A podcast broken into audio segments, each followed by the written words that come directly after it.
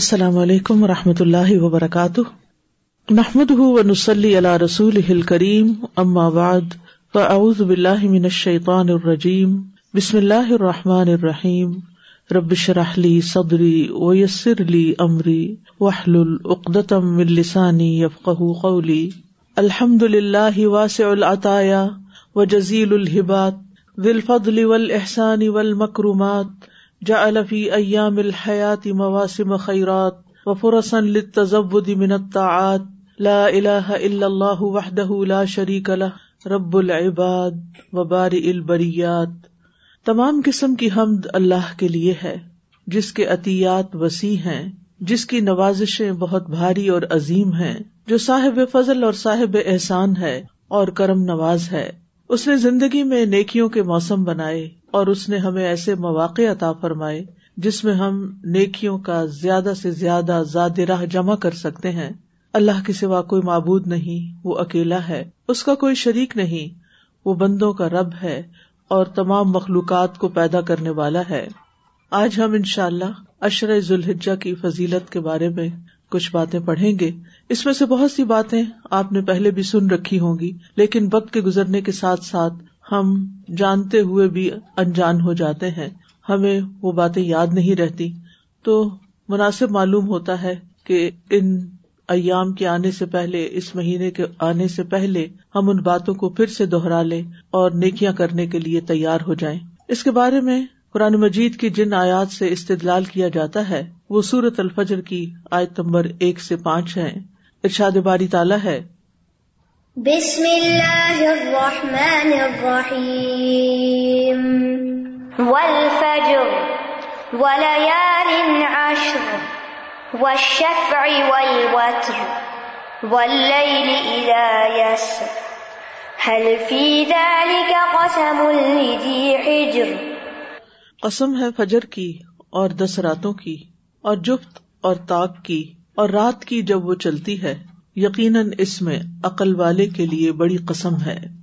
یہاں اللہ سبحانہ تعالی فجر کی اور دس راتوں کی قسم کھا رہے ہیں۔ اللہ سبحانہ تعالی انہی چیزوں کی قسم کھاتے ہیں جن کی کوئی اہمیت ہوتی ہے۔ ان کی اہمیت کیا ہے؟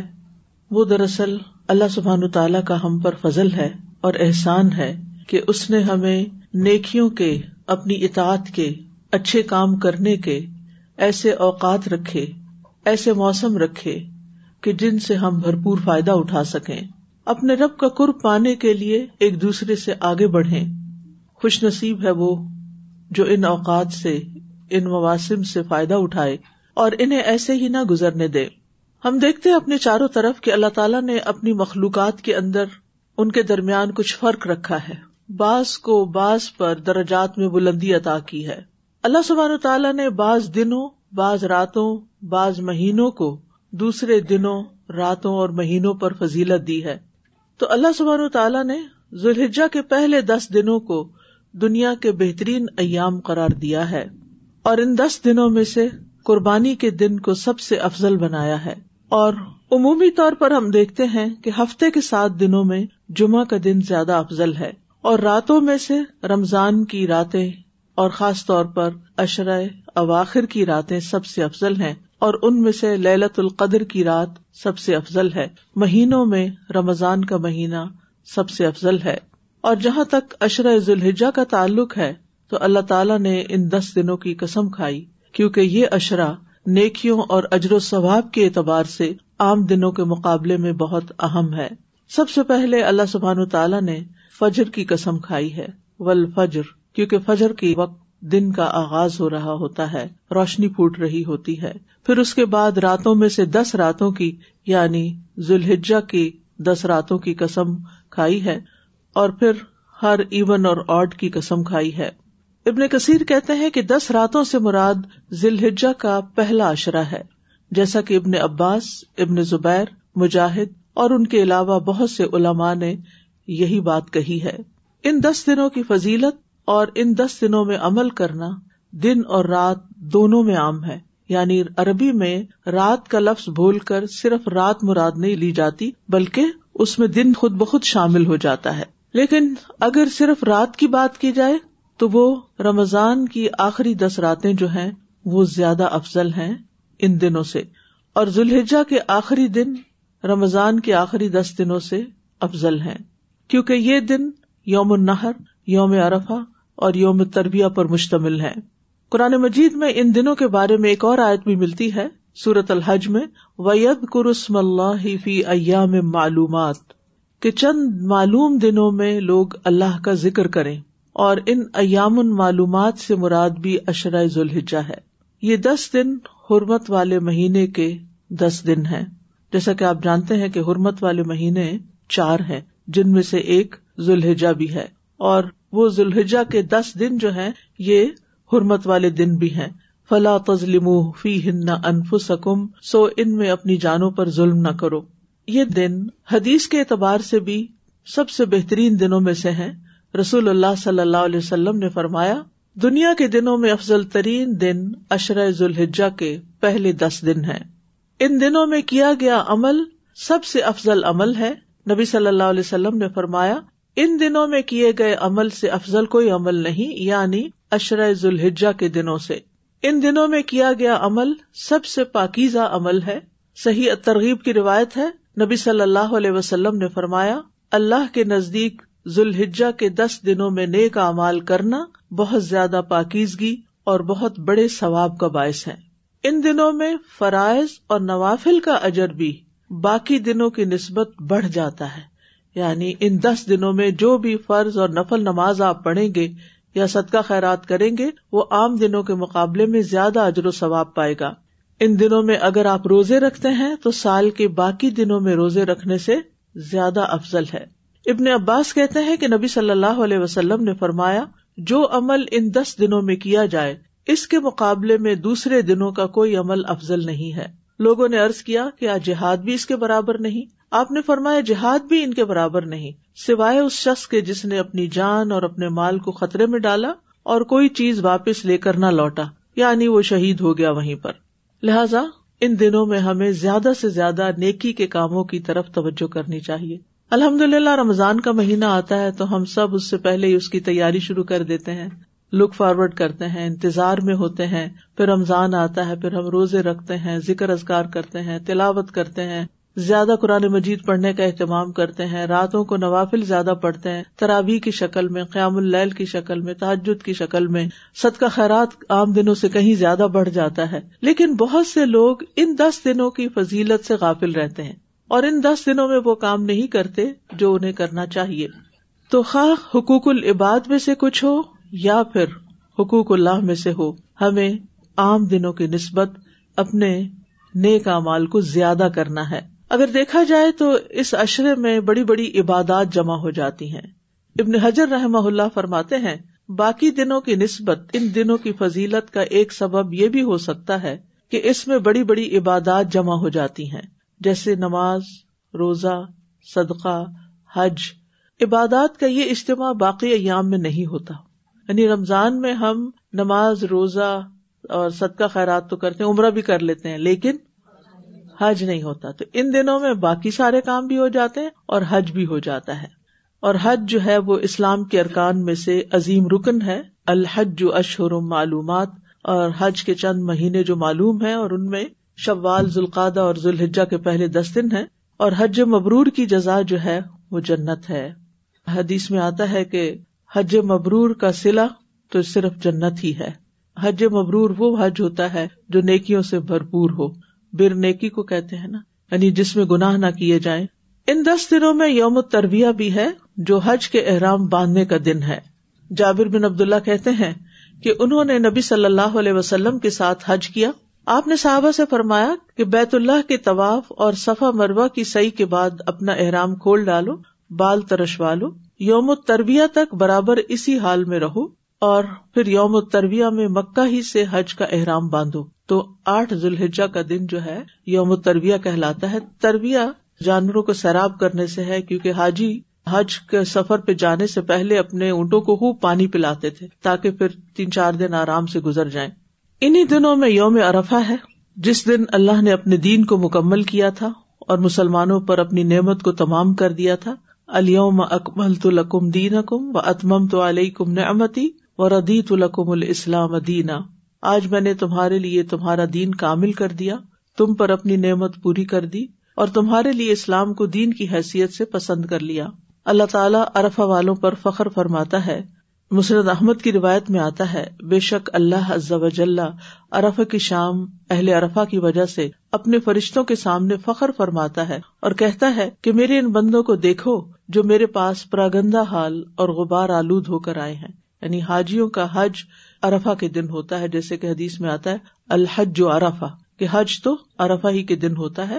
تو وہ دن اگرچہ حاجیوں کے لیے خاص ہے، لیکن ہم بھی جہاں کہیں ہوں اسی وقت پر دعاؤں کی خوب کثرت کر دیں۔ یہ دن آگ سے آزادی کا دن ہے، عرفہ کا دن جو ہے، اور یہ بھی اسی عشرے میں ہوتا ہے۔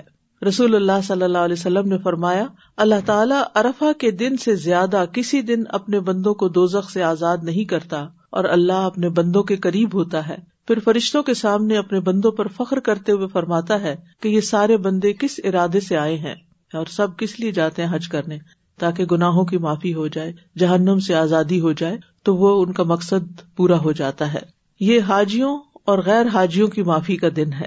نبی صلی اللہ علیہ وسلم نے فرمایا، تمہارا دوپہر کے بعد عرفات میں کھڑے ہونا تو اللہ تعالیٰ آسمان دنیا پر نازل ہوتا ہے۔ پھر فرشتوں کے سامنے اپنے بندوں پر فخر کرتے ہوئے فرماتا ہے کہ میرے بندے میرے پاس کھلے اور گہرے راستے سے پراگندہ حالت میں آئے ہیں، جو میری رحمت اور جنت کے امیدوار ہیں۔ بس اگر تمہارے گناہ ریت کے ذروں یا بارش کے قطروں یا سمندر کی جھاگ کے برابر بھی ہوں تو میں انہیں بخش دوں گا۔ یعنی حج کا اتنا بڑا فائدہ ہے۔ اور ساتھ ہی فرمایا، میرے بندو لوٹ جاؤ، تم بخش دیے گئے ہو، اور ان کی بھی مغفرت ہے جن کی تم نے سفارش کی۔ یعنی حج کے موقع پر جن کے لیے تم نے دعائیں کی ان کی بھی بخشش ہو جائے گی۔ لیکن عام طور پر جب کوئی حاجی جاتا ہے اور ہم سے پوچھتا ہے کہ ہم آپ کے لیے کیا دعا کریں، ہم کیا بتاتے ہیں؟ ساری دنیا کی دعائیں بتاتے ہیں، آخرت سے متعلق نہیں کہ اللہ ہماری بخشش کر دے اور ہمیں وہاں جہنم کی آگ سے بچا لے۔ حاجی جو ہیں وہ عرفہ کا روزہ نہیں رکھتے، لیکن جو غیر حاجی ہیں، ہم لوگ ہیں جیسے، تو ہم عرفہ کا روزہ رکھیں گے، یعنی نو ذی الحجہ کا، اور یہ دو سال کے گناہوں کی معافی کا ذریعہ ہے۔ ابو قتادہ انصاری کہتے ہیں کہ آپ صلی اللہ علیہ وسلم سے عرفہ کے دن کے روزے کے بارے میں پوچھا گیا تو آپ نے فرمایا، گزرے ہوئے ایک سال اور آنے والے سال کے گناہوں کا کفارہ بن جاتا ہے۔ یعنی یہ روزہ پچھلے اور اگلے سال کے گناہوں کا کفارہ ہے۔ ان دس دنوں میں مزدلفہ کی رات بھی ہے، حاجیوں کے لیے ہے، لیکن اس عشرے کی فضیلت کے طور پر بتا رہی ہوں۔ اور عرفات سے جب حاجی واپس لوٹتے ہیں تو رات مزدلفہ میں گزارتے ہیں، اور مزدلفہ کی رات جب نماز وغیرہ پڑھ کے سو جاتے ہیں، اس رات آرام کرنا ہوتا ہے، کیونکہ دس تاریخ بہت مصروف ترین دن ہوتا ہے حاجیوں کے لیے، تو صبح کے وقت کثرت سے ذکر اذکار کرتے ہیں حاجی۔ اہل مزدلفہ کی فضیلت کیا ہے؟ بلال بن رباح رضی اللہ عنہ سے روایت ہے کہ نبی صلی اللہ علیہ وسلم نے مزدلفہ کی صبح ان سے فرمایا، اے بلال، لوگوں کو خاموش کراؤ۔ پھر فرمایا، بے شک اللہ نے تمہارے اس جمع ہونے میں، یعنی مزدلفہ میں، تم پر احسان فرمایا ہے کہ تمہارے نیکوکاروں کی وجہ سے تمہارے گناہگاروں کو بھی بخش دیا ہے، اور تمہارے نیکوکاروں نے جو مانگا انہیں عطا کر دیا ہے۔ یعنی جو نیک لوگ حج پر ہوتے ہیں اور مزدلفہ کی رات دعائیں کرتے ہیں، اللہ تعالیٰ سے بخشش مانگتے ہیں، اپنے لیے، اپنے دوستوں کے لیے، اپنے رشتہ داروں کے لیے، تو ان کی دعائیں قبول ہوتی ہیں اور باقی لوگوں کی بھی بخشش ہو جاتی۔ تو آپ میں سے بھی جو حج پر جا رہا ہو وہ ہم سب کو ضرور یاد رکھے کہ اللہ تعالیٰ ہمارے گناہوں کو بھی معاف فرما دے۔ ان دنوں میں اللہ تعالیٰ کی عبادت کرتے ہوئے شیطان کو کنکریاں مارنے کا عمل بھی ہے، جو کہ دس تاریخ کو شروع ہوتا ہے۔ نبی صلی اللہ علیہ وسلم نے فرمایا، تمہارا جمرات کو کنکریاں مارنا، بس تمہاری ہر کنکری مارنے کے بدلے ایک کبیرہ گناہ جو ہلاک کرنے والا تھا اس کا کفارہ ہو جاتا ہے۔ یعنی ہر کنکری کے بدلے ایک کبیرہ گناہ معاف ہوتا ہے، کہ اگر وہ معاف نہ ہوتا تو ہلاک کرنے والا ہوتا۔ نبی صلی اللہ علیہ وسلم نے فرمایا، جب تم کنکریاں مارو گے تو یہ قیامت کے دن تمہارے لیے نور ہوں گی، یعنی روشنی کا ذریعہ بنے گی۔ ان دنوں میں حج اکبر کا دن ہے، یعنی ان دس دنوں کی فضیلت میں سے ایک یہ ہے کہ ان میں یوم النحر ہے۔ یوم النحر دس تاریخ کو کہتے ہیں، یہ حج اکبر کا دن ہے، اور یہ بھی اللہ کے نزدیک سب دنوں سے زیادہ عظیم ہے۔ عبداللہ بن قرط فرماتے ہیں کہ رسول اللہ صلی اللہ علیہ وسلم نے فرمایا، اللہ کے نزدیک سب سے افضل دن یوم النحر، یعنی دس ذی الحجہ، اور اس کے بعد پھر یوم القر گیارہ ذی الحجہ ہے۔ حج میں قربانی کا کرنا بہترین عمل ہے، اور یہ صرف حج والوں کے لیے نہیں بلکہ جو لوگ حج پر نہیں جاتے ان کے لیے بھی ہے۔ ابو بکر صدیق رضی اللہ عنہ سے روایت ہے، وہ کہتے ہیں کہ رسول اللہ صلی اللہ علیہ وسلم سے سوال کیا گیا کہ کون سا حج افضل ہے؟ آپ نے فرمایا لبیک پکارنا اور خون بہانا یعنی قربانی کرنا۔ ان دس دنوں میں عید کا دن بھی آتا ہے جو حاجیوں کے لیے بھی ہے اور ہم سب کے لیے بھی، یعنی آپ دیکھ رہے ہیں کہ ان دس دنوں کے اندر کتنا کچھ اکٹھا ہو گیا۔ عقبہ بن عامر سے روایت ہے، وہ کہتے ہیں کہ رسول اللہ صلی اللہ علیہ وسلم نے فرمایا یوم عرفہ، یوم نحر یعنی دسویں ذی الحجہ قربانی کا دن، اور ایام تشریق یعنی دسویں کے بعد کی جو عید کے دو دن اور ہوتے ہیں۔ ایام تشریق ہم اہل اسلام کے عید کے ایام ہیں، یہ کھانے اور پینے کے دن ہیں۔ ان دس دنوں کو غنیمت جاننا چاہیے۔ جو لوگ تو حج پہ جا رہے ہیں بہت ہی خوش قسمت ہیں کہ وہ اپنے یہ دس دن وہاں خوب خوب عبادت کریں گے، کیونکہ وہاں تو کوئی اور کام نہیں ہوتا سوائے آرام کرنے کے اور عبادت کرنے کے۔ لیکن جو لوگ نہیں بھی جا پا رہے وہ پیچھے رہ کر ان دنوں میں خاص اہتمام کریں، فسد الحجہ سے لے کے عید کے دن تک۔ سلف صالحین ان دنوں میں انتھک عبادت کیا کرتے تھے اور نیکی کے مختلف کاموں میں کوشش کرنے کی شدید رغبت رکھتے تھے، اور اس کے لیے ضروری ہے کہ ہم پہلے سے ہی پلان کر کے رکھیں کہ ہم نے کیا کیا کرنا ہے۔ مثلا اگر آپ کی زکوٰۃ ڈیو ہے یا آپ نے کوئی خاص صدقہ خیرات کرنا ہے، کوئی خاص کسی جگہ پر یعنی اپنا حصہ ڈالنا ہے، تو وہ ان دس دنوں کے اندر اگر آپ کریں گے تو اس کا اجر و ثواب باقی سارا سال کرنے سے کہیں زیادہ بہتر ہوگا۔ سعید بن جبیر کے بارے میں آتا ہے کہ جب یہ دس دن شروع ہو جاتے تو اپنی طاقت سے بڑھ کر سخت محنت کرتے اور ان دس دنوں کی عبادت کی بہت ترغیب دیتے اور کہتے ان دس دنوں کی راتوں کو اپنے لیے دیے نہ بجھایا کرو، یعنی راتوں کو بھی جاگتے رہا کرو، شب بیداریاں کیا کرو، قرآن پڑھا کرو، عبادت کیا کرو۔ ابو عثمان نہدی کہتے تھے نیک لوگ صحابہ کرام و سلف صالحین تین قسم کے دنوں کی تعظیم کرتے، رمضان کے آخری دس دن، ذوالحجہ کے پہلے دس دن اور محرم کے پہلے دس دن۔ ان دنوں کو اللہ کی اطاعت اور تقرب سے آباد کرنا چاہیے، یعنی زیادہ سے زیادہ نیک اعمال کرنے کے لیے اپنے آپ کو تیار کر لینا چاہیے۔ الحمدللہ رمضان میں ہم محنت کرتے ہیں اور اپنے نفسوں میں قوت اور چستی بھی پاتے ہیں، لیکن جب یہ دس دن آتے ہیں تو ہم کمزوری دکھاتے ہیں اور پورا خیال نہیں کرتے، سست پڑ جاتے ہیں۔ حالانکہ یہ دس دن رمضان کے دنوں سے زیادہ عظیم ہے، رمضان کی راتوں سے نہیں، دنوں سے زیادہ عظیم ہے، اور ان میں کیے جانے والے اعمال اللہ کو زیادہ محبوب ہیں اور اللہ کے ہاں زیادہ افضل ہیں۔ اور جو دل کی خوشی سے نیکی کرے تو اللہ تعالیٰ کو وہ سب معلوم ہے، وَمَن تَطَوَّعَ خَيْرًا فَإِنَّ اللَّهَ شَاكِرٌ عَلِيمٌ، اور جو کوئی خوشی سے نیکی کرے تو بے شک اللہ تعالیٰ قدردان ہے، سب کچھ جاننے والا ہے، یعنی اللہ سبحانہ وتعالیٰ سے کچھ بھی چھپا ہوا نہیں، اور جو بھی نیکی کرے گا اللہ سبحانہ وتعالیٰ اس کی نیکی کی قدر کرے گا۔ لہٰذا ہر طرح کا فرض، واجب، مستحب کام، کوئی بھی نیکی کا چھوٹا یا بڑا کام جو ہے وہ کرنا چاہیے، کیونکہ ان کا اجر کئی گنا زیادہ بڑھ جاتا ہے، اور گناہوں کی معافی کا ذریعہ بھی ہیں یہ دن، اور یہ اللہ تعالیٰ کی بہت بڑی نعمت ہے کہ اس نے ہمیں نہ صرف یہ کہ دن دیے بلکہ ان کی تعلیم بھی دی۔ اب کرنے کے کام کیا ہیں؟ ان دس دنوں میں ہم نے کیا کرنا ہے؟ نیکی کے جو بھی کام کرنے ہیں سب سے پہلے اپنی نیت کو اللہ کے لیے خالص کر لیں کہ ہم نے جو کچھ بھی کرنا ہے وہ اللہ کے لیے کرنا ہے، کسی پر کوئی بھی احسان نہیں۔ اور جو شخص سچے دل سے یہ نیت کرے گا اللہ اس کو سچا کر دے گا۔ اب اخلاص کا کیا مطلب ہے؟ اخلاص کا مطلب یہ ہوتا ہے کہ اپنے اعمال کے ذریعے اللہ کی رضا اور آخرت کے اجر کو حاصل کرنے کا ارادہ کرنا، یعنی ہم عمل کیوں کریں؟ تاکہ ہمیں اللہ کی رضا حاصل ہو اور آخرت میں اس عمل کا اجر ملے۔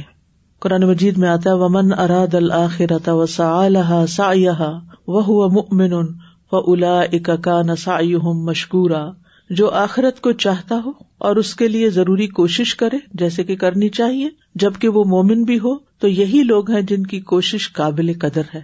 یعنی آخرت کے ارادے سے اگر آپ نیک کام کریں گے تو آپ کی کوششوں کی قدر کی جائے گی، اور اگر دنیا کے فائدے حاصل کرنے کے لیے یا دکھاوے کے لیے کچھ کریں گے تو پھر دنیا میں تھوڑا بہت مل جائے گا مگر آخرت کے لیے کچھ نہیں ہوگا۔ اخلاص نیت کی اہمیت یہ ہے کہ اللہ تعالیٰ نے عبادت کو اخلاص کے ساتھ ہی قبول کیا ہے۔ اللہ تعالیٰ صرف خالص عمل ہی قبول کرتا ہے۔ قرآن مجید میں آتا وَمَا أُمِرُوا إِلَّا لِيَعْبُدُوا اللَّهَ مُخْلِصِينَ لَهُ الدِّينَ، حالانکہ وہ یہی حکم دیے گئے تھے کہ دین کو اللہ کے لیے خالص کرتے ہوئے یکسو ہو کر اس کی عبادت کریں۔ اور حدیث میں آتا ہے رسول اللہ صلی اللہ علیہ وسلم نے فرمایا اللہ تعالیٰ صرف وہ عمل قبول کرتا ہے جو خالص اس کے لیے کیا جائے، یعنی کوئی اور بیچ میں شامل نہ ہو، اور صرف اس کی رضامندی مقصود ہو، یعنی مقصد کیا ہو کہ اللہ مجھ سے راضی ہو جائے۔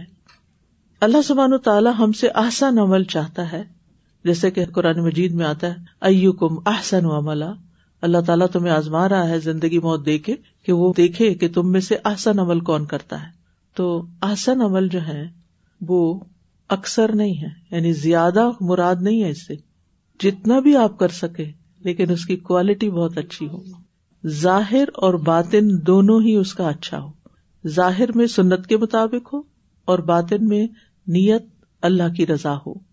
جیسے نبی صلی اللہ علیہ وسلم رات کی نماز میں صرف آٹھ رکعتیں پڑھتے تھے، لیکن حضرت عائشہ ان کے بارے میں فرماتی ہیں لا تسأل عن حسنهن وطولهن، ان آٹھ رکعتوں میں جو حسن اور طوالت ہوتی تھی وہ مت پوچھو۔ ہمیں یہ ہوتا ہے کہ ہماری تعداد زیادہ ہو جائے، لیکن اس میں رکوع سجدے اور سکون سے اللہ کی عبادت کرنا وہ نہیں ہوتا۔ تو جب بھی نماز پڑھیں اس کے اندر خوبصورتی لائیں، اس کا ظاہر کا طریقہ اور انداز بھی درست ہو، اور پھر اس کے ساتھ ساتھ نیت صرف اللہ کی رضا کے لیے ہو۔ اور ہر نماز کے بعد پھر دعا بھی کرے ربی آئینی علی ذکرک و شکرک و حسن عبادتک، کہ اے میرے رب میری مدد فرما اپنے ذکر پر، اپنے شکر پر اور خوبصورت عبادت پر۔ ہم سب کو خوبصورتی پسند ہے نا، ہر چیز میں سے ہم کیا چاہتے ہیں اچھی چیز ہمیں ملے۔ جب بھی آپ فروٹ خریدنے جاتے ہیں، آپ سبزی لینے جاتے ہیں، آپ کوئی ڈریس لینے جاتے ہیں، کہیں پر بھی آپ کو کچھ لینا ہو تو آپ اپنے لیے کیا اٹھاتے ہیں؟ جو خوبصورت ہو، جو بہترین ہو۔ تو جب اللہ کو دیتے ہیں، چاہے نماز ہے، چاہے صدقہ ہے، چاہے کچھ بھی، تو اس کو بھی خوبصورت ہونا چاہیے، اس کو بھی بہترین ہونا چاہیے۔ اخلاص کیسے پیدا ہو سکتا ہے؟ نمبر ایک، ہر نیکی آخری نیکی سمجھ کے کریں۔ اس اشرے کو سمجھے کہ بس یہ شاید میری زندگی کا آخری اشرہ ہو جو مجھے ملے، ہو سکتا ہے اگلے سال مجھے یہ اشرہ نہ ملے، تو پھر مجھے یہ اشرہ خوب خوب اچھی طرح اللہ کی خاطر عبادت میں گزارنا ہے، کیونکہ ہمیں قرآن مجید میں بھی سبق یہی ملتا ہے وَلَا تَمُوتُنَّ إِلَّا وَأَنْتُمْ مسلمون، تمہیں موت نہ آئے مگر اس حال میں کہ تم مسلمان ہو، فرما بردار ہو، یعنی اللہ ہی کے لیے کام کر رہے ہو۔ صبح ہو تو شام کا انتظار نہ کرو، شام ہو تو صبح کا انتظار نہ کرو۔ پھر اخلاص کے لیے دوسرا طریقہ جو آپ نے کرنا ہے انشاءاللہ، تنہائی کی عبادت، یعنی لوگوں سے چھپ کے نیکیاں کرنا، تنہائی میں رونا۔ بعض وقت کوئی رو رہا ہوتا تو ہمیں بھی رونا آ جاتا ہے، وہ رونا وہ رونا نہیں جو اخلاص والا ہے، تنہائی میں رونا، تنہائی میں دل سے آہیں بھرنا، تڑپنا، جیسے ہم دنیا کی چیزوں کے لیے تڑپتے ہیں ایسے ہی اپنی دعاؤں میں تڑپیں۔ اپنے فرائض بھی تنہائی میں ادا کریں، اپنی خلوت کی عبادت کو جلوت سے بہتر بنائیں، یعنی جو اکیلے میں نماز ہے یا عبادت یا کوئی بھی کام، وہ اس سے بھی زیادہ اچھا کریں جو سب کے سامنے کر رہے ہوتے ہیں۔ اخلاص کے لیے تیسرا طریقہ، نیکیوں کو اللہ کا حکم سمجھ کے کریں، عادتن نہیں، عبادت کو عادت نہ بنا لیں بلکہ اللہ کی فرما برداری اور اطاعت سمجھ کر، چاہے حقوق اللہ ہوں چاہے حقوق العباد ہوں، ہمسائے ہوں، رشتے دار ہوں، والدین ہوں، اولاد ہوں، استاد ہوں، سب سے حسن سلوک عبادت سمجھ کے کریں۔ کوئی بیمار ہے، آپ اس کی عادت کرنے جا رہے ہیں، حتیٰ کہ آپ ایک میسج بھی لکھ رہے ہیں نا، تو اس وقت بھی یہ کہیں کہ میں صرف اللہ کی خاطر حال پوچھوں، اس لیے نہیں کہ آج میں پوچھوں تو کل کوئی میرا پوچھے۔ اخلاص کے لیے چوتھا طریقہ کیا ہے کہ ہر قسم کی نیکی کریں، یعنی اگر حج اور عمرہ اللہ کی خوشنودی کے لیے کرتے ہیں، وَأَتِمُّ الْحَجَّ وَالْعُمْرَةَ لِلَّهِ، تو کسی غریب کی مدد، کسی ٹوٹے دل والے کی دل جوئی، کسی بیمار کی عیادت، ان سب کو بھی اللہ کی خوشنودی حاصل کرنے کا ذریعہ بنائیں، یہ بھی اللہ ہی کی خاطر کریں۔ پھر ہر طرح کی نیکیاں، چھوٹی بھی اور بڑی بھی، یعنی جب اشرا آ رہا ہے تو اس کا مطلب نہیں کہ بڑی بڑی نیکیوں کے بارے میں ہم سوچ لیں اور چھوٹے کاموں کو بھلا دیں۔ حدیث میں آتا ہے لا تحتقرن من المعروف شیئا، نیکی میں سے کسی بھی کام کو حقیر مت سمجھیں، ہمہ جہت نیکیاں، جہاں جہاں جو موقع مل جائے، جو اپرچونٹی ملے۔ قیمتی ترین دن ہے، وقت کا ویسے بھی ہمیں احساس ہونا چاہیے کہ اپنے وقت کو فضول چیزوں میں ضائع نہ کریں، لیکن ان دنوں میں تو ذرا اور بھی کانشیس ہونا ہے۔ یہ دن جو ہوتا ہے جیسے رمضان کا مہینہ ہے، یہ دن ہے، یہ ہماری تربیت کے لیے آتے ہیں، جب ہم ڈھیلے ہو جاتے ہیں نا تو پھر دوبارہ سے ہمیں ٹریک پہ لایا جاتا ہے۔ مثال کے طور پر اگر آپ قرآن پڑھ رہے تھے، پڑھتے پڑھتے آپ کو نیند آنے لگی، تو اب یہ نہیں کہ آپ اپنا سیل فون کھول کے ڈرامہ دیکھنا شروع کر دیں کہ میں تھوڑا سا ریلیکس ہو جاؤں، میری بوریت دور ہو جائے، بلکہ آپ وہاں سے اٹھ جائیں، تھوڑا سا چل پھر کے اللہ کا ذکر کر لیں، کوئی اور گھر کا کام کر لیں، کوئی صفائی کر لیں، کوئی کچھ کر لیں، یعنی کسی کی خدمت کر دیں، کوئی کچھ جو کرنے کے کام وہ کر کے پھر دوبارہ آ کے پڑھنا شروع کر دیں. کیونکہ اکثر ایسے ہوتا ہے جب ہم پڑھ رہے ہوتے ہیں تو ہم تھوڑا سا تھک جاتے ہیں، آنکھیں تھک جاتی ہیں، خود تھک جاتے ہیں، پھر نیند آنے لگتی ہے، تو پھر انسان سوچتا ہے کہ چلو کوئی ایسا کام کرو کہ نیند چلی جائے. تو وہ جو ایسا کام کرو کہ نیند چلی جائے، اس میں بھی وہ کام سوچیں کہ جو خیر کا کام ہے اور بھلائی کا کام ہے، نہ کہ پہلی نیکی کو مٹانے والا کام ہے. میں جب یونیورسٹی میں تھی تو خود ہی اپنے کپڑے دھونے ہوتے تھے اور سارے کام خود کرنے ہوتے تھے، تو میں اپنے کاموں کو اس طرح جمع رکھتی تھی اپنی پڑھائی کے ارد گرد کہ پڑھتی رہتی تھی. جس وقت میں سمجھتی تھی میں تھوڑی سی تھک گئی ہوں، بور ہو رہی ہوں، تو اٹھ کے جا کے کپڑے بھگو کے آ جاتی تھی، دھوتی نہیں تھی، صرف بھگو دیتی تھی. اتنے پانی میں ہاتھ ساتھ ڈالے، ادھر ادھر برتن چیز اٹھائی رکھی کیا، وہ نیند بھاگ گئی، پھر پڑھنا شروع کر دی، پھر تھوڑا سا وہ سستی آنے لگی تو پھر جا کے ان کو مل کے رکھ دیا. تو میں اس طرح بریکس میں، کیونکہ وہ میرا پرائم ٹائم جو ہے وہ کپڑے دھونے میں نہیں لگے بلکہ وہ پڑھنے میں لگے، اور یہ وقفوں میں فرصت یعنی اپنی پڑھائی کی تھکاوٹ دور کرنے کے لیے وہ کام کر لیں. تو اسی طرح نہانا دھونا بھی اور کمرے کی صفائی اور باقی چیزوں کی، وہ بھی میں ایسے وقت میں کرتی تھی جب تھک جاتی تھی. اسی طرح جب آپ کو پتا بیک ہوم بعض اوقات ہاتھوں سے کپڑے دھونے پڑتے ہیں اور فلی آٹومیٹک مشینیں نہیں ہوتی، تو اس میں میں ویک میں صرف ایک دن رات کو سونے سے پہلے دھوتی تھی تاکہ میں تھکوں تو سو جاؤں، اچھی سی نیند سو جاؤں. صبح صبح نہیں دھونے کیونکہ تھک کے تو سارا دن اور کوئی کام نہ ہو.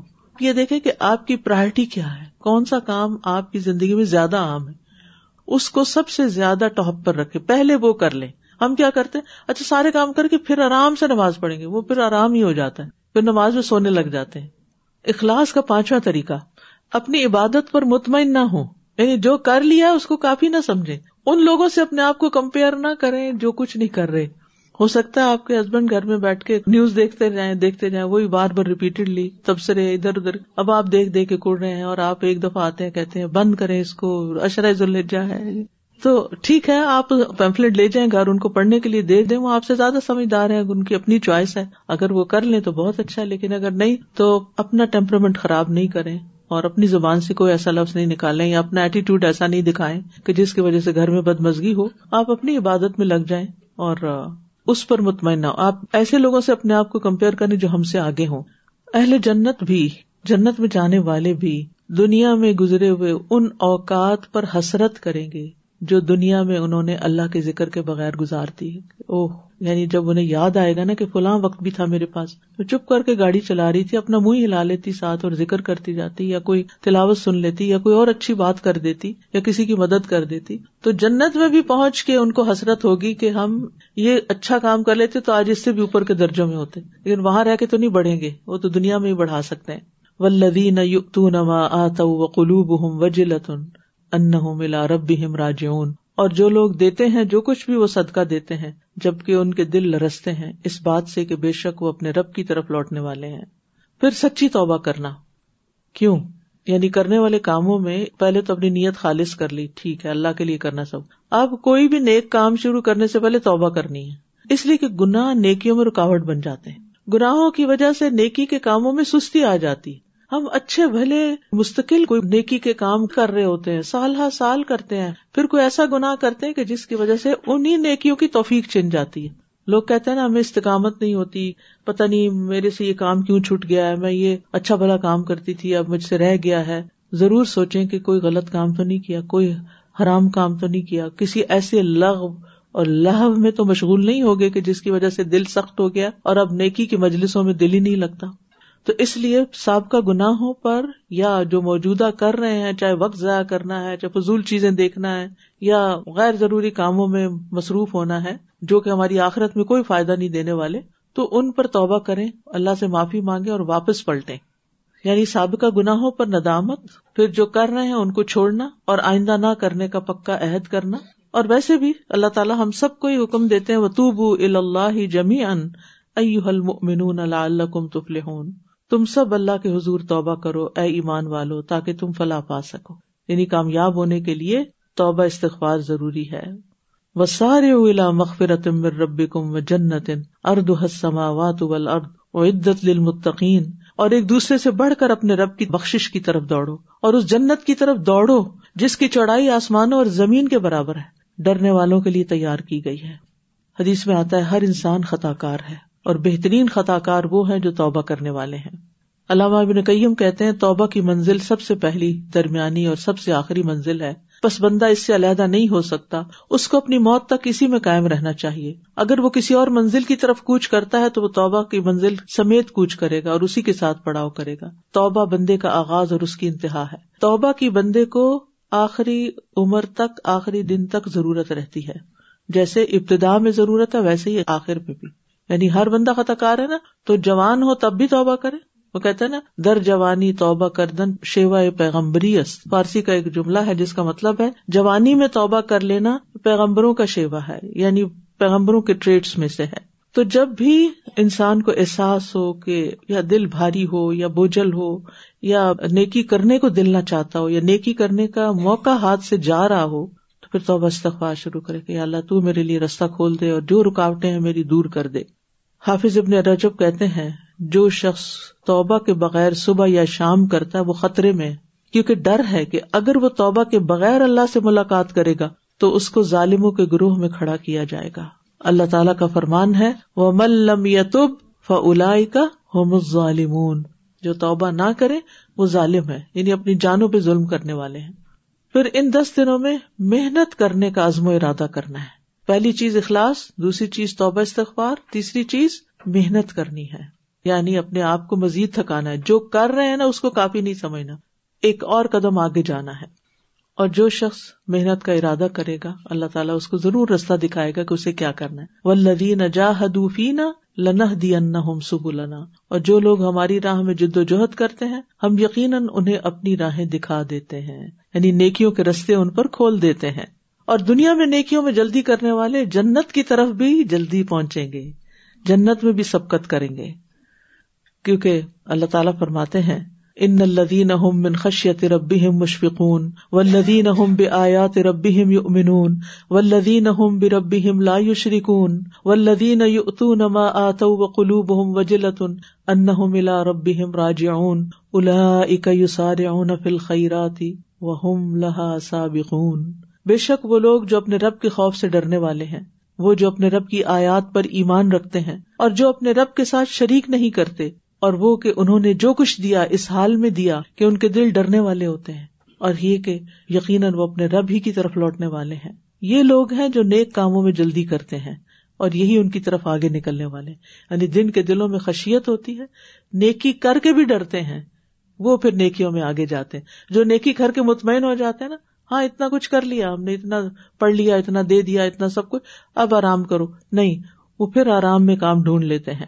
تو نیکیوں میں آگے بڑھنے والے ہی مقربون میں ہوں گے. والسابقون السابقون اولئک المقربون فی جنات النعیم ثلۃ من الاولین وقلیل من الاخرین. اور جو پہل کرنے والے ہیں وہی آگے بڑھنے والے ہیں. دوبارہ سن لیجیے، جو پہل کرنے والے ہیں وہی آگے بڑھنے والے ہیں. کیونکہ ہم سوچتے ہیں اور تو کوئی کر نہیں رہا، گھر میں کوئی اور کچھ نہیں کر رہا، ایک اکیلی میں ہی تھک رہی ہوں.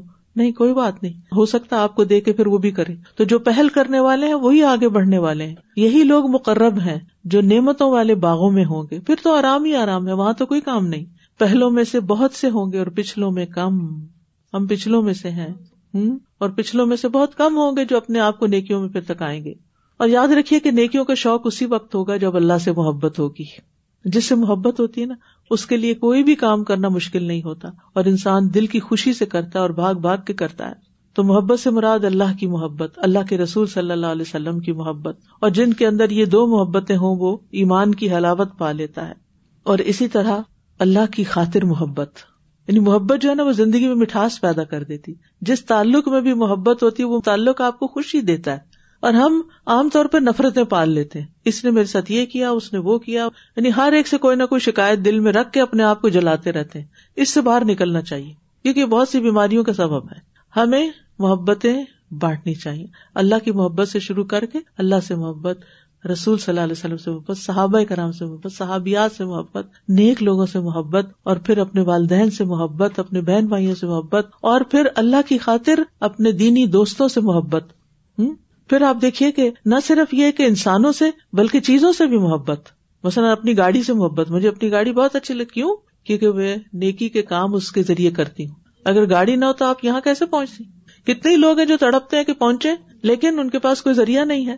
تو تمام محبتوں میں اخلاص ہو, صرف اللہ کے لیے ہو. گھر سے محبت کس لیے؟ کہ گھر میرے لیے سکون کی جگہ ہے جس کی وجہ سے میں کچھ کرنے کے قابل ہوتی ہوں, میری عبادت کے لیے پرسکون جگہ ہے. اولاد سے محبت کہ اولاد اللہ کی فرما بردار ہے. شاگردوں سے محبت کہ یہ میرے لیے صدقہ جاریہ ہیں, یہ میرا باغ ہیں. صحابہ سے محبت کہ وہ اللہ کے رسول صلی اللہ علیہ وسلم سے محبت کرتے تھے, اس لیے ان سے محبت. تو ہر محبت کی وجہ بھی جانے کہ کسی بھی چیز سے آپ محبت کیوں کرتے ہیں. ہر وہ محبت جو آپ کو اللہ کی محبت کے قریب کرے وہ پسندیدہ محبت ہے, اور ہر وہ محبت جو آپ کو اللہ کی محبت سے دور کرے اور نیکی کے کاموں سے دور کرے وہ ناپسندیدہ محبت ہے, اس سے گلو خلاصی کرنی چاہیے. پھر کرنے کے کاموں میں اس عشرے میں کیا کرنا ہے؟ نمازوں کی حفاظت کرنی ہے, پانچوں نمازوں کو ان کے وقت پہ ادا کرنا, کیونکہ یہ افضل ترین عمل ہے. رسول اللہ صلی اللہ علیہ وسلم سے سوال کیا گیا کون سا عمل سب سے افضل ہے, آپ نے فرمایا نماز اول وقت میں ادا کرنا. تو اس بات کا خیال رکھنا ہے کہ کثرت سے وہی عمل ہو جس کو ہمارا رب پسند کرتا ہے. پھر خشوع و خضوع کے ساتھ نماز ادا کرنا, دن میں بارہ رکعت سنت مؤکدہ ادا کرنا, کیونکہ ایسے شخص کے لیے جنت میں گھر بنایا جائے گا. پھر نوافل کی کثرت, رسول اللہ صلی اللہ علیہ وسلم کے آزاد کردہ غلام ثوبان تھے نا, تو انہوں نے نبی صلی اللہ علیہ وسلم سے پوچھا کہ آپ مجھے ایسے عمل کی خبر دیں جس سے اللہ تعالیٰ مجھے جنت میں داخل کر دے, پسندیدہ عمل کے بارے میں بتائیں. تو وہ خاموش رہے, پھر پوچھا, پھر خاموش رہے, پھر تیسری بار پوچھا تو رسول اللہ صلی اللہ علیہ وسلم نے ان سے فرمایا سجدوں کی کثرت کر دو, جب بھی تم میں سے کوئی سجدہ کرتا ہے تو اللہ تعالیٰ اس سجدے کے سبب تمہارا ایک درجہ بڑھا دیتا ہے, اللہ کا قرب حاصل ہوتا ہے اور اس کے ذریعے تمہاری خطا مٹا دیتا ہے. فرض نمازوں کے بعد افضل نماز تہجد کی نماز ہے. آئی نو کہ راتیں چھوٹی ہیں لیکن پھر بھی کوشش کرنی ہے کہ اٹھ سکیں, اور اگر نہیں اٹھ سکتے تو رات کو عشاء کی نماز کے بعد ایکسٹرا نوافل پڑھ لیں. پھر اسی طرح تہجد میں طویل قرات, یعنی وہ نفل ایسے نہ پڑھیں جن میں صرف قل واللہ پڑھیں, بلکہ آپ نے اگر کچھ حصہ حفظ کیا ہوا ہے تو وہ حفظ کیا ہوا حصہ ان میں پڑھیں, اگر نہیں حفظ کیا ہوا تو دیکھ کے پڑھ لیں. پھر اشراق یا چاشت کے نوافل, دو رکعت یہ جو دن کے ابتدائی حصے میں ہوتی ہے یہ سارے جسم کے ایک ایک جوڑ کا صدقہ ہوتا ہے, اور چار رکعتیں اگر انسان پڑھ لے تو اللہ تعالیٰ کی طرف سے دن بھر کی کفایت کا وعدہ ہے. پھر مردوں کے لیے جماعت کے ساتھ نماز ادا کرنا. ایک اور کام جس کو ہم کثرت سے کر سکتے ہیں وہ اللہ کا ذکر ہے. اٹھتے بیٹھتے, کام کاج کرتے, چلتے پھرتے, ڈرائیو کرتے, چھوٹے چھوٹے وقفوں میں, کیونکہ وَيَذْكُرُ اسْمَ اللَّهِ فِي أَيَّامٍ مَّعْلُومَاتٍ, ان ایام میں اللہ کے ذکر کی کثرت. نبی صلی اللہ علیہ وسلم نے فرمایا کوئی دن اللہ کے ہاں ان دس دنوں سے زیادہ عظمت والا نہیں, اور نہ ہی کسی دن کا عمل اللہ تعالیٰ کو ان دس دنوں کے عمل سے زیادہ محبوب ہے. پس تم ان دس دنوں میں کثرت سے لا الہ الا اللہ, اللہ اکبر اور الحمدللہ کہو. یعنی کون سا ذکر زیادہ کرنا, جیسے وہ ایک تسبیح کرتے ہیں نا, سبحان اللہ والحمدللہ ولا الہ الا اللہ واللہ اکبر, اس کی تسبیحات زیادہ کرنی, یعنی یہ خاص ذکر ہے ان دنوں کا. نبی صلی اللہ علیہ وسلم نے فرمایا کیا میں تمہیں بہترین عمل نہ بتاؤں جو تمہارے مالک کے نزدیک اچھا اور پاکیزہ ہے, تمہارے درجات کی بلندی کا سبب ہے, سونا چاندی خرچ کرنے سے بہتر ہے, اللہ کی راہ میں جہاد کرتے ہوئے تمہارے کفار کی گردنیں مارنے اور ان کے تمہاری گردنیں مارنے سے بھی افضل ہے. صحابہ نے عرض کیا کیوں نہیں, فرمایا اللہ کا ذکر, اور اس میں تو کچھ مشکل نہیں. یعنی کسی بھی کام میں آپ کی ہمت طاقت لگتی ہے, ذکر کرنے میں تو کچھ بھی مشکل نہیں لگتی, لیکن بس ہمیں عادت نہیں ہوتی نا, ہم غور کریں گے, چپ کر کے بیٹھے, کیا مشکل ہے, زبان ہلاتے رہے ساتھ ساتھ. رسول اللہ صلی اللہ علیہ وسلم نے فرمایا بہترین عمل یہ ہے کہ جب تم دنیا سے رخصت ہو تو تمہاری زبان اللہ کے ذکر سے تار ہو. یعنی آپ ہسپتال میں ہیں, آپ بیڈ پہ لیٹے ہوئے ہیں, زبان ہلتی رہے, لیکن یہ انہی کی ہلے گی جن کو عام دنوں میں ذکر کی عادت ہو. اور پھر ذکر کرنے والے جہاں وہ سب سے سبقت لے جائیں گے, وَلَذِكْرُ اللَّهِ اکبر, کیونکہ اللہ کا ذکر سب سے بڑی چیز ہے. اور ویسے بھی جب آپ اللہ کا ذکر کرتے ہیں, اللہ کو یاد کرتے ہیں, تو اللہ تعالیٰ آپ کو یاد کرتے ہیں. اور پھر ذکر کرتے ہوئے آپ کوئی برا کام نہیں کر سکتے, کوئی حرام کام نہیں کر سکتے, وہ برائی اور بے حیائی سے آپ کو روکتا ہے. لہٰذا ان دنوں میں کرنے کے کام کیا ہے کہ کثرت سے تسبیحات, تکبیرات, اللہ کی حمد بیان کرنا, صبح و شام کے اذکار, استغفار کی کثرت, درود شریف پڑھنا, مقبول اوقات میں دعائیں کرنا, خصوصاً عرفہ کے دن نئی دعائیں اور اذکار زبانی یاد کرنا. پھر کثرت سے تکبیرات پڑھنا, یعنی اللہ اکبر کی کثرت. اور اگر آپ کو بھول جاتا ہے نا تو آپ جیسے یوٹیوب پر بہت اچھی اچھی تکبیرات ہیں, کوئی بھی کھول کے موبائل کے اوپر لگا چھوڑیں تو اس سے یہ کہ گھر والوں کو بھی یاد آ جائیں گی کہ تکبیرات پڑھنا, یعنی ایک دفعہ تو دن میں ضروری عمل کریں کہ تکبیرات لگائیں. یعنی ذو الحجہ کے دس دنوں میں ذکر کی تمام قسموں میں سے خاص ترین ذکر جو ہے وہ تکبیر کہنا ہے, اللہ اکبر, اللہ سب سے بڑا ہے.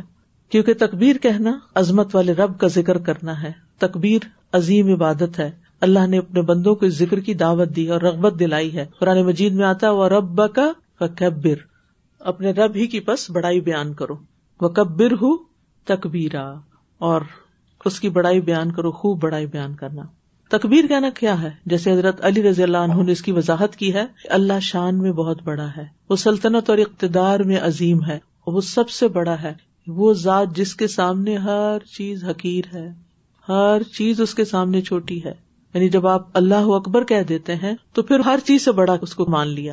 وہ آپ کی مصروفیات، آپ کے کام، آپ کے مال، آپ کی زندگی، آپ کے ازواج، آپ کی اولاد، آپ کے والدین، اور آپ کی ہر چیز سے بڑا ہے، ہر کام سے بڑا ہے، ہر چیز سے بڑا ہے. تو عشرہ ذوالحجہ میں جو چیز سیکھنے کا لیسن ہے وہ کیا؟ کہ آپ کے دل میں اللہ کی بڑائی بیٹھ جائے، سال بھر کے لیے بلکہ زندگی بھر کے لیے، کہ اللہ ہی سب سے بڑا ہے. اور ویسے بھی ہم سب کو ضرورت ہے اس بات کو جاننے کی کہ اللہ سب سے بڑا ہے، کیونکہ جب ہم اللہ کو بڑا مان لیں گے نا تو بہت سے مسائل خود ہی حل ہو جائیں گے، کیونکہ وہ ہماری پریشانیوں سے بڑا ہے، ہمارے خوف اور ڈر سے بڑا ہے، گناہوں سے بڑا ہے، ہمارے نیک اعمال سے بڑا ہے، ہماری رغبتوں اور خواہشوں سے بڑا ہے، جن سے ہمیں خوف ہے یا جو ہمارے دشمن ہیں یا جو ہمارے حاسد ہیں ان سب سے بڑا ہے، ہمارے خلاف چالیں چلنے والوں سے بڑا ہے، سب سے بڑا ہے وہ. لہٰذا اسی کی طرف رجوع کرنا ہے. اور پھر یہ کہ جن لوگوں سے ہمیں امید ہوتی ہے یا ہمیں کوئی فائدہ پہنچائیں گے یا ان سے ہمارے کچھ مصلحتیں ہوتی ہیں، ان سے بھی بڑا ہے. جب ہم اللہ کو بڑا مان لیتے ہیں نا تو پھر مایوسی نہیں آتی ہمارے نزدیک. جب کسی انسان کے رویے سے شکایت ہوتی ہے تو ہم کہتے ہیں انسان ہے نا کمزور ہے، اس لیے اس سے تو یہ ایکسپیکٹڈ تھا. اللہ سب سے بڑا ہے نا، اللہ ہر عیب سے پاک ہے. اور پھر یہ کہ جب اللہ کو بڑا مان کے آپ کسی کام کا ارادہ کریں گے تو اللہ کی مدد بھی آئے گی، اور وہ چیز جو آپ چاہتے ہیں آپ کی طرف خود دوڑتی ہوئی آئے گی. اور پھر اللہ بڑا ہے نا، وہ آپ کو لوگوں پہ ڈیپینڈنٹ نہیں کرے گا، آپ کو کسی کا محتاج نہیں کرے گا. تو اللہ کی بڑائی بیان کر رہے ہیں. اور حدیث میں آتا ہے مسند احمد کی، واللہ اکبر تملا ما بین السماء والارض، اللہ اکبر کہنا زمین اور آسمان کے درمیان ساری فضا کو بھر دیتا ہے، آسمان کے دروازے کھل جاتے ہیں. نبی صلی اللہ علیہ وسلم کے ساتھ صحابہ نماز پڑھے تھے تو ابن عمر کہتے ہیں کہ جماعت میں سے ایک آدمی نے کہا اللہ اکبر کبیرا والحمدللہ کثیرا وسبحان اللہ بکرۃ واسیلا. تو نماز کے بعد آپ نے پوچھا کہ یہ کلمات کس نے کہے، کون ہے یہ؟ تو ایک شخص نے کہا کہ اللہ کے رسول صلی اللہ علیہ وسلم میں ہوں. آپ نے فرمایا مجھے تعجب ہوا کہ اس کے لیے آسمان کے دروازے کھولے گئے، یعنی اس نے ایک کلمہ پڑھا آسمان کے دروازے کھولے گئے. ابن عمر کہتے ہیں کہ اس کے بعد میں نے ان کلمات کو کبھی چھوڑا ہی نہیں، ہر نماز میں پڑھے. تو جب آپ سبحانک اللہ پڑھتے ہیں نا ساتھ یہ بھی پڑھ لیا کریں. صحابہ اور تابعین بھی ان ایام میں کثرت سے تکبیرات پڑھتے. حضرت ابن عمر اور ابو ہریرہ ان دس دنوں میں بازار کی طرف نکل جاتے، دونوں تکبیرات پڑھتے، لوگ ان کی تکبیر سن کر تکبیر کہتے. اور محمد بن علی نفل نمازوں کے بعد بھی تکبیر کہتے تھے. ویسے بھی ہم سلام پھیر کے اللہ اکبر تو کہتے ہیں، لیکن پھر زیادہ ریپیٹ کر سکتے ہیں. پھر یہ ہے کہ خواتین بھی تکبیرات پڑھتی تھی. عمر رضی اللہ عنہ مینا میں اپنے خیمے کے اندر تکبیر کہتے تو مسجد میں موجود لوگ سنتے، وہ تکبیر کہتے، ان کو سن کے بازار والے سنتے، وہ تکبیر کہتے. سارا مینا اس زمانے میں بغیر لاؤڈ اسپیکر کے تکبیرات سے گونج اٹھتا تھا. آج آپ دیکھتے ہیں حاجی جاتے ہیں، کوئی تکبیرات نہیں پڑھ رہا ہوتا اور کوئی کچھ نہیں کر رہا ہوتا. اور یہ آپ نے دیکھا ہوگا پیمفلٹ، اس میں یہ تکبیرات لکھی ہوئی ہیں. اس کو اس طرح ڈیزائن کیا گیا تھا کہ اندر کرنے کے کاموں کا ریمائنڈر ہے اور سامنے اس کے فضیلت کی حدیثیں ہیں اور اینڈ میں اللہ اکبر کی تکبیرات ہیں. آپ اپنے گھر میں یہاں پن لگا کے دیوار پہ لگا چھوڑیے تاکہ آتے جاتے آپ کو نظر آئے اور آپ تکبیرات پڑھیں. اور زیادہ سے زیادہ یہ پیمفلٹ لے کے یہاں سے لوگوں کو بانٹیں تاکہ لوگوں کو پتہ چلے کہ یہ عشرہ کتنا اہم ہے، اس میں کرنے کے کام کیا ہیں اور سب سے افضل ذکر کون سا ہے ان دنوں میں کرنے کا. اس کے علاوہ بھی آپ دیکھیں کہ کچھ مزید کارڈز بھی ہیں، اور جو لوگ حج پہ جا رہے ہیں ان کو دینے کے لیے خوبصورت تحفہ ہے، اور جو نہیں بھی جا رہے ان کو بھی دے سکتے ہیں تاکہ پڑھ کے ان کو بھی شوق آ جائے. اور پھر آپ دیکھیے کہ گھر میں بھی آپ جیسے بلند آواز سے خوبصورت انداز میں اللہ اکبر کبیرہ والحمدللہ کثیرہ پڑھتے رہیں تاکہ دوسروں کو بھی یاد آ جائے. اور تکبیرات کے مسنون الفاظ مختلف طرح کے ہیں، لیکن اگر باقی نہیں بھی آتے تو جو ہم کلاس میں پلے کرتے ہیں یہ تو سبھی کو آتے ہیں، یہ تو آپ پڑھ ہی سکتے ہیں. اللہ اکبر اللہ اکبر لا الہ الا اللہ واللہ اکبر اللہ اکبر وللہ الحمد. پھر یہ کہ ان دنوں میں خوب خوب دعائیں مانگنی ہیں. جب جب کوئی نیکی کرے ساتھ دعا مانگے، اور قبولیت کے اوقات میں، رات کے آخری پہر میں دعا اور استغفار کا اہتمام. پھر دوسروں کے لیے بھی دعائیں، زندوں کے لیے بھی اور مردوں کے لیے بھی، اپنے تمام رشتے داروں کے لیے. ہمارے پاس اپنے خاندان کا شجرہ نسب ہے اوپر سے نا، تو میں کبھی کبھی دیکھتی ہوں اس کو، میں دیکھتے تو کہتا ہے یہ سارے فوت ہو گئے ہیں، ان کو تو پتہ ہی نہیں کہ ہم کون ہیں، لیکن ہمیں پتہ یہ کون ہے. تو ان سب کو دعائیں چاہیے ہوگی نا، کیونکہ وہ فوت ہو گئے، ان کی اولاد وہ سارے فوت ہو گئے. ابھی ہم زندہ ہیں اپنی باری میں، تو ہم ان سب کے لیے دعا کریں، تو اپنے تمام آبا و اجداد کے لیے، اوپر تک ہے سب کے لیے دعا، سب مومنوں کے لیے. لیکن ہوتا ہی ہے نا، جب آپ بچوں کو الگ خاص کرتے ہیں، دوستوں کو خاص کرتے ہیں، اپنے پیرنٹس کو خاص کرتے ہیں، رشتے داروں کو خاص کرتے ہیں، تو اس دعا میں ایک اور ہی لطف آ جاتا ہے، اپنے استادوں کے لیے، اپنے شاگردوں کے لیے، سب مسلمانوں کے لیے. قرآن کی تلاوت کثرت سے کریں، یعنی ان دس دنوں میں اللہ سے تجارت کریں، اور ہر حرف پہ دس نیکیاں ہیں.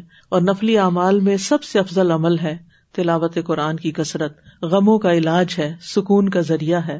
اور اگر ہو سکے تو ان دس دنوں میں ایک پورا قرآن ختم کر لیں اگر ممکن ہو تو. پیچھے لگ جائے تو انسان پر اٹھتے بیٹھتے کر ہی لیتا ہے. پھر یہ ہے کہ اپنے فارغ اوقات میں تلاوت ضرور سنیں مختلف قراء کی، اپنے حفظ کی دہرائی کر لیں، نئی صورتیں کچھ حفظ کر لیں، قرآن مجید کا ترجمہ تفسیر پڑھیں، کلاسز اٹینڈ کریں، معنی پر غور و فکر کریں، دوسروں تک قرآن کا پیغام پہنچائیں، اپنے گھروں میں کلاسز کریں، اپنے نیبرز کو دو تین لوگ مل کے قرآن کلاس شروع کر لیں. خود پڑھا سکتے ہیں تو ترجمہ پڑھائیں، یاد کریں، حفظ کروائیں، تجوید آتی ہے تو وہ سکھائیں، اور اگر نہیں تو ساتھ ہی کوئی آڈیو کیسٹ لگا کے جیسے فہم القرآن کی پورے قرآن کا ترجمہ گزار لیں. تو گھر گھر کو قرآن مرکز ہونا چاہیے، کیونکہ بعض اوقات اگر آپ نکل نہیں سکتے تو پھر ہوتا کیا ہے کہ قرآن سے تعلق ختم. اور اتنی بڑی فضیلت ہے کہ وَمَجْتَمَعَ قَوْمٌ فِي بَيْتٍ مِّن بُيُوتِ اللَّهِ يَتْلُونَ كِتَابَ اللَّهِ وَيَتَدَارَسُونَهُ بَيْنَهُمْ اللہ ونزلت علیہم الرحمہ، کہ جب بھی اللہ کے گھروں میں سے کسی گھر میں لوگ جمع ہوتے ہیں اور اللہ کی کتاب پڑھتے اور پڑھاتے ہیں تو ان پر رحمت نازل ہوتی ہے، فرشتے ان کو ڈھانپ لیتے اور سکینت ان پہ چھا جاتی ہے. تو حفتہم الملائکہ. تو ضروری ہے کہ ہم اس طرف بھی توجہ کریں کہ اجتماعی عبادت کریں سب کے ساتھ میں، کچھ انڈیویجولز ہوں گی اور کچھ جمع. پھر صدقے کی کثرت عام دنوں سے زیادہ، اگر زکوٰۃ دینی ہے تو وہ ان دنوں میں حساب کر کے دے دیں، اور نفلی صدقات بھی، کیونکہ صدقہ بری موت سے بچاتا ہے، گناہوں کو گرا دیتا ہے، رب کے غضب کو بجھا دیتا ہے، برکت کا ذریعہ بنتا ہے، مال میں اور رزق میں اضافے کا ذریعہ بنتا ہے. اور ان دنوں میں کیا جانے والا صدقہ باقی دنوں سے زیادہ فضیلت والا ہوتا ہے، لہٰذا ہر روز کچھ نہ کچھ صدقہ کرنا ہے، چاہے کیش میں چاہے کائنڈ میں. ایک کھجور کا بھی صدقہ آپ کریں گے تو بہت بڑا اجر ہوگا، پھر سات سو گنا اجر ملتا ہے جس نے اللہ کے راستے میں کوئی چیز خرچ کی. اور اللہ کے راستے سے مراد ہے کہ جیسے دین کی تعلیم میں آپ خرچ کرتے ہیں، چاہے قرآن کی تعلیم میں اسٹوڈینٹس کو اسپانسر کرنا ہے یا ٹیچرز کو اسپانسر کرنا ہے یا اس جگہ کے لیے آپ کو کچھ کرنا ہے، تو فی سبیل اللہ خرچ کرنے میں ایک ڈالر آپ خرچ کرتے ہیں تو ایک سات سو اور اس سے بھی زیادہ بن جاتا ہے. پھر اپنے اہل و عیال پر بھی خرچ کرنا ہے، ان کو اگر عید آ رہی ہے ساتھ ہی تو تحفے تحائف کوئی دینا ہو، رشتے داروں پہ خرچ کرنا، یتیموں اور مسکینوں پہ خرچ کرنا، اپنے رشتے داروں میں اور دور پار لوگوں میں آپ دیکھیں. پھر طالب علموں پہ خرچ کرنا. انس بن مالک کہتے ہیں کہ نبی صلی اللہ علیہ وسلم کے زمانے میں دو بھائی تھے، ایک نبی صلی اللہ علیہ وسلم کی خدمت میں آتا اور تعلیم حاصل کرتا، اور دوسرا بھائی کماتا. چنانچہ کمانے والے بھائی نے اپنے دوسرے بھائی کے بارے میں نبی صلی اللہ علیہ وسلم سے شکایت کی، تو آپ نے فرمایا شاید کہ تم اس کی وجہ سے رزق دیے جاتے ہو، یعنی یہ مت سوچو کہ جو تعلیم حاصل کر رہا ہے وہ بیکار ہے اور اس کے کرنے کا کوئی کام نہیں، اور تم زیادہ نیکی کر رہے ہو، تو ہو سکتا ہے کہ تم اس پہ خرچ کرتے ہو تو اس کی وجہ سے تمہارے مال میں اضافہ ہے. اسی طرح اپنی زائد اور ضرورت چیزیں جو ایکسٹرا ہیں وہ بھی گھر سے آپ نکال سکتے ہیں. پھر روزے رکھنا، اور خصوصاً نو ذی الحجہ کا روزہ رکھنا، یوم عرفہ کا روزہ، کیونکہ نبی صلی اللہ علیہ وسلم نے فرمایا میں اللہ سے امید کرتا ہوں کہ وہ گزشتہ ایک سال اور آئندہ ایک سال کے گناہوں کا کفارہ ہو جائے گا. زیادہ سے زیادہ نفلی روزے، جو تو نو دن کے پورے روزے رکھ سکتے ہیں وہ سارے ہی رکھ لیں، اور جن کو نہیں تو وہ منڈے تھرسڈے کا روزہ رکھ لیں، یا اگر قضا روزے آپ کے رہتے ہیں اور رمضان میں پورے نہیں ہوئے تو وہ آپ رکھ سکتے ہیں. پھر صلہ رحمی کرنا، والدین کو یاد کرنا، اگر زندہ نہیں تو ان کی طرف سے کچھ صدقہ کرنا، پھر خدمت خلق کے کام کرنا، اور پھر صلہ رحمی میں رشتہ داروں کا حال چال پوچھنا، جو بیمار ہیں ان کا خیال کرنا، یا تو وزٹ کرنا یا فون کرنا یا ان کی ضروریات پوچھنا یا ان کی ضروریات پوری کرنا، کیونکہ صلہ رحمی جو ہے یہ جنت میں لے جانے والا عمل ہے. نبی صلی اللہ علیہ وسلم نے فرمایا سلام پھیلاؤ، اچھی گفتگو کرو، صلہ رحمی کرو، یعنی رشتہ داروں سے جوڑ کے رکھو، اور راتوں کو جب لوگ سو رہے ہوں تو قیام کرو، تم سلامتی کے ساتھ جنت میں داخل ہو جاؤ گے. پھر پڑوسیوں کی خبر گیری کرنا، ضرورت مندوں کی مدد کرنا، سلام کو عام کرنا، دین کی تعلیم اور تبلیغ کے کاموں میں حصہ لینا، اور اجتماعی بھلائی کے کاموں میں والنٹیئر کرنا. پھر کچھ نہ کرنے کے کام ہیں، اور ان میں گناہ اور نافرمانیوں سے بچنا، یعنی اگر آپ کو کوئی عادت پڑی ہوئی ہے کوئی لغو یا فضول کام کرنے کی، یا کسی حرام میں کسی طرح سے آپ مبتلا ہو گئے ہیں، تو ان سب چیزوں سے توبہ کر کے ان کو چھوڑ دیں. فلا تظلموا فیہن انفسکم. پھر نبی صلی اللہ علیہ وسلم کی سنتوں کو زندہ کرنا، اطاعت والے کام کرنا، اپنی زبان کی حفاظت خاص طور پر کرنا. اور نبی صلی اللہ علیہ وسلم نے فرمایا خوشخبری ہے اس کے لیے جس نے اپنی زبان پہ قابو پا لیا اور اس کے گھر نے اسے کشادگی دی، یعنی گھر میں رہنا اس کو اچھا لگا اور وہ اپنے گناہ پر رویا. پھر اپنے اوقات کو ضائع ہونے سے بچانا، زیادہ سونا نہیں، لہو اور لغو میں نہیں پڑنا، سوشل میڈیا پہ بہت زیادہ وقت ضائع نہیں کرنا، کیونکہ قرآن مجید میں آتا ہے قد افلح المؤمنون الذین هم فی صلاتهم خاشعون والذین هم عن اللغو معرضون، یقیناً کامیاب ہو گئے وہ مومن جو اپنی نماز میں عاجزی کرنے والے ہیں، وہی جو لغو کاموں سے منہ موڑنے والے ہیں. ومن حسن اسلام المرء ترکہ ما لا یعنی، لا یعنی فضول بیکار چیزوں کو اپنی زندگی سے نکالنا ہے، اور خاص طور پر یہ ہے کہ قربانی ضرور کرنی ہے اگر توفیق ہے، استطاعت ہے، کیونکہ یہ ان دنوں کا عظیم ترین عمل ہے. اور نبی صلی اللہ علیہ وسلم نے حج کے موقع پر کتنی قربانیاں کی تھی؟ سو اونٹ، بکریاں بھی نہیں، سو اونٹ تھے. قربانی کا لفظ جو ہے نا یہ قرب سے ہے کہ اس سے اللہ کا قرب حاصل ہوتا ہے. لوگ پوچھتے ہیں ہم زکوٰۃ نہیں دیتے کیا ہم قربانی کر لیں، ہمارے پاس قرضہ ہے کیا اور قربانی کر لیں، یہ باتیں نہیں پوچھنے کی. آپ یہ دیکھیں کہ آپ کے اندر اگر حیثیت ہے ایک جانور قربان کرنے کی، حصہ ڈالنے کی، تو بس ڈال دیں، کیونکہ آپ نے اللہ کا قرب حاصل کرنا ہے اور غریبوں تک گوشت پہنچانا ہے. اور صحابہ جو تھے وہ اس کا بہت اہتمام کیا کرتے تھے. نبی صلی اللہ علیہ وسلم نے فرمایا تمہارا قربانی کرنا یہ تمہارے لیے تمہارے رب کے پاس ذخیرہ کر دی جاتی ہے. اور پھر عید کے دن کی سنتوں پر عمل کرنا، عید کی نماز کا اہتمام کرنا، عید کی نماز کہیں نہ کہیں ضرور پڑھیں، عزیز و اقارب سے ملاقات کریں، اور قربانی کا گوشت خود بھی کھانا اور دوسروں کو بھی کھلانا. اور پھر دکھاوے نہیں کرنا، یعنی یہ نہیں کہ قربانی کا گوشت بٹ رہا ہے اس کی تصویریں پوسٹ کر رہے ہیں، پھر پکا لیا تو اس کی تصویریں پوسٹ کر رہے ہیں، جانور کی تصویریں پوسٹ کر رہے ہیں، ان چیزوں سے بچنا ہے، یہ پسندیدہ نہیں ہے. پھر ذوالحجہ کا چاند جب نظر آ جائے گا تو چاند دیکھنے کی کوشش کرنی ہے، پھر دعا بھی پڑھنی ہے، اور چاند نظر آتے ہی تکبیرات شروع کر دینی ہے، ٹھیک ہے. اور بال اور ناخن اس سے پہلے ہی کاٹ کے رکھ لینے ہیں اگر آپ کا قربانی کا ارادہ ہے. قربانی کرنے والے کے لیے پابندی ہے، کیونکہ نبی صلی اللہ علیہ وسلم نے فرمایا جب ذی الحجہ کا عشرہ شروع ہو جائے اور تم میں سے کسی کا قربانی کرنے کا ارادہ ہو تو اپنے بالوں اور جلد میں سے کچھ نہ لے. اسی طرح جو اسکن وغیرہ ہوتی اس کو بھی کچنا، یعنی حفاظت کرنی ہے. اور جو قربانی کی استطاعت نہ رکھتا ہو تو وہ اس دن یعنی عید والے دن اپنے ناخن اور بال وغیرہ تراشے تو وہ بھی انشاءاللہ قربانی کا اجر پائے گا. آخر دعوانا ان الحمد للہ رب العالمین. سبحانک اللہم و بحمدک اشہد ان لا الہ الا انت استغفرک و اتوب الیک. السلام علیکم و رحمۃ اللہ وبرکاتہ.